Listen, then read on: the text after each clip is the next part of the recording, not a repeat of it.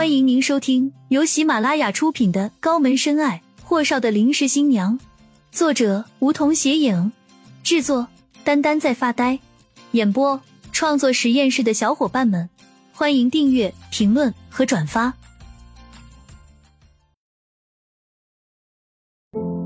第八十八集，厉谨言淡淡的扫了眼顾楠楠，对顾安阳说：“我们都是外界人眼里年轻的企业家。”做事就得有分寸、规矩，商人无非就是互惠互利的双赢合作。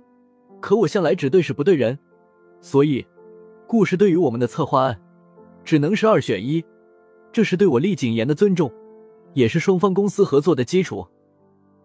顾安阳和顾楠楠相互看了看，最终顾安阳说：“那先这样，我们回去开个小会研究下，最多半个小时给厉总回话，如何？”厉谨言虽然查不到他祖上十八代的老底细，可此人最近在安城的商界引起了不小的反响。顾安阳也是个会审时度势的人，他可不想错过一个绝好的合作伙伴和机会。厉谨言沉吟片刻，微微颔首：“希望我们首次合作愉快。”顾安阳这次果然是雷厉风行了一回。半个小时后，故事来点，他们选择郭云的方案。历史文化的员工餐厅宽敞干净，一边是中餐厅供员工吃免费餐的，另一边是高档优雅的西餐和各种茶、咖啡、饮料应有尽有。今天在餐厅让大家大跌眼镜的是，厉谨言竟然自己端着餐盘在自选区夹菜，所有人都用惊愕的目光看向厉谨言，可他却觉得这些人八成都是脑子有病。关键是平时老板应酬多。本就很少吃员工餐，偶尔来一次都是漠北和夏小溪给前后簇拥着。今儿个倒是新鲜了，厉谨言自己盛饭夹菜，所以大家觉得好奇吗？关于顾氏企业选择了郭云的方案，现在全公司都已经知道了。现在的郭云和他的团队都是用下巴看人的，他们那几个人是向来不吃员工餐的，所以在餐厅倒也没看到他们。唐熙端着盘子坐在秦青身边。轻轻碰了碰他的胳膊，你没事吧？景清正在想霍东辰还不回来的事儿，他都答应厉谨言请人吃饭了，现在怎么办？干嘛了你？想什么了？这么入神？唐熙直接将脸放大在了秦青的瞳孔下，他才往后缩了缩，嫌弃的瞪了唐熙一眼，吓我一跳！你……唐熙神经兮兮摸了摸秦青的额头，看着他的眼睛。还真没事儿，我还以为孩子给气着了呢。秦青拧眉，我气什么？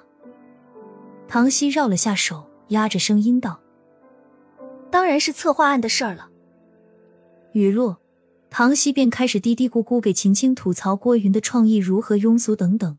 顾氏兄妹简直是睁眼瞎，厉谨言也是个庸才等等等。结果唐熙这么一说。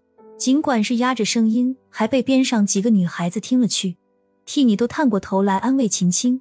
秦青邹着眉心，放下碗筷，抬手，十指交叉：“你们几个，停停停！那是客户有他选择的理由，别乱说话，吃饭。”雨落，他狠狠瞪了眼唐熙，选谁的方案本就是客户决定的好不？他可不想再和郭云发生冲突了，动不动就蛮横的让人滚蛋。搞得公司像是他开的似的。整整一个下午，青青都在看手机，等候霍东辰的消息。他现在什么都不想，就在心里纠结厉谨言的那顿饭了。突然，他的手机短信噔噔响了两声，他特别速度的拿起来一看，点开，吓了一跳。信息并不是霍东辰发的，而是署名：“我是厉谨言。”信息内容是：“给你买了一条裙子。”一会让人送过去，希望你收下。这只是我的道歉，没别的意思。署名厉谨言。青青看着信息蹙眉。厉谨言的意思是，如果他拒收那裙子了，就说明他秦青有别的想法了吗？某女咬牙晃脑，他这什么逻辑啊？过了大约十来分钟，果真有个金星国际的营业员拎着一个香奈儿的袋子进来，问道。哪位是晴晴小姐？所有人指向秦青，秦青也是缓缓从自己的座位上站了起来。是我，您是？秦小姐您好，我是楼下金星国际的导购，这是您的衣服。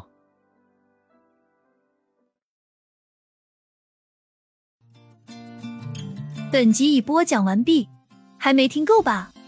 那赶紧订阅吧，下集更精彩。